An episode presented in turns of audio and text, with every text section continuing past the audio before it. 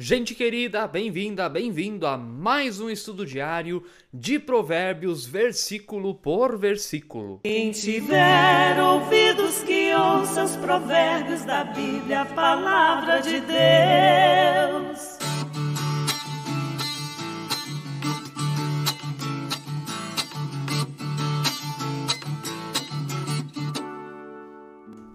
Que alegria estar outra vez em sua companhia aqui no canal do YouTube da Paróquia Ferrabras. Inscreva-se no canal, ative o sininho para receber notificações de novos vídeos, deixe o seu like. O like é o mais importante. Com isso você ajuda a fortalecer o canal da Paróquia Ferrabras. Deixe aí também o seu comentário sobre o que nós vamos conversar hoje e bem-vinda, bem-vindo você que escuta através da plataforma Spotify. Estamos em sintonia com o seu coração. Vamos ao nosso versículo de hoje. Provérbios, capítulo 6, versos 3 até 5. São três versículos. É um bloco, se a gente separar, a gente não vai conseguir entender.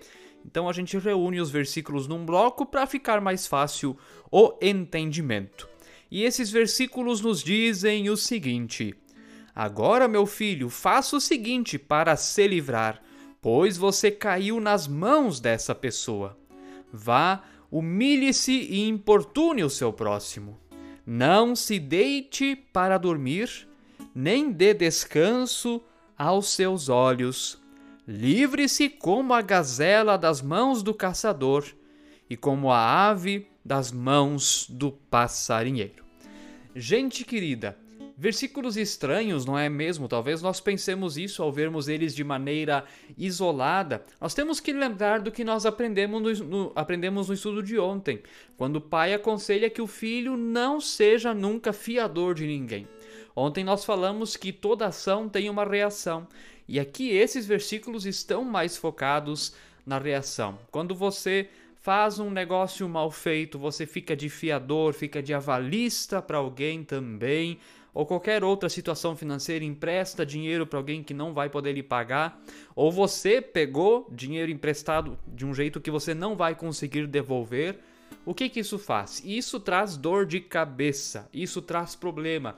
E o que que o pai diz? Olha, não faz isso, mas se você fizer e se meter nessa fria, vai lá, importuna aquela pessoa, e aqui a importunação não é no, no sentido negativo em si, pode ser também, mas é importunação no sentido de ir atrás, de insistir, para perdoar, para ajudar, para ter paciência no pagamento, essas coisas. Se a pessoa deve, paciência no que ela deve, ou o contrário, se você deve, então paciência também, pedir que o outro tenha paciência para você poder pagar tudo certinho, porque é uma armadilha.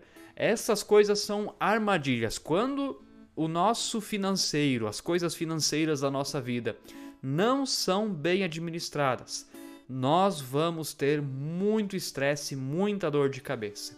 Por isso é importante a economia. Você sabe o que é economia?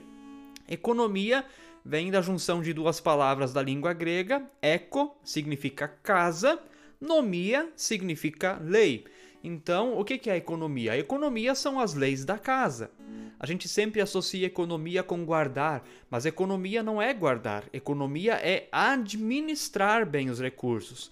As leis da casa, as leis que ajudam a administrar, a cuidar, a organizar a casa para que nunca falte comida na dispensa, para que nunca falte energia elétrica, luz, assim por diante. E claro, as mesmas regras, de uma maneira mais ampliada e um pouquinho mais especificadas também, se aplicam ao município, ao estado e, claro, também ao país e ao próprio mundo, porque hoje nós temos uma economia globalizada. Economias são as regras de administração da casa. Por quê? Porque uma casa tem uma família e se quer que a família viva.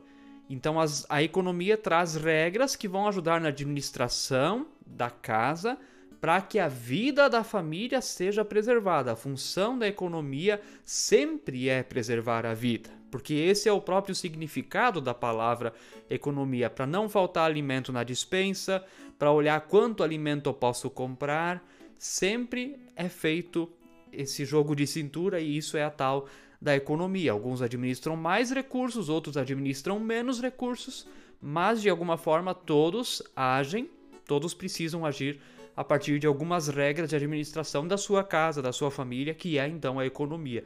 E aqui nós podemos atualizar essas palavras de provérbios para esse sentido, obviamente, que tenhamos uma boa economia, não só no sentido de guardar. A gente sempre associa economia com o guardar, também pode ser, mas é no de administrar bem os recursos que nós temos para que isso não venha nos gerar dor de cabeça, estresse, tirar o sono.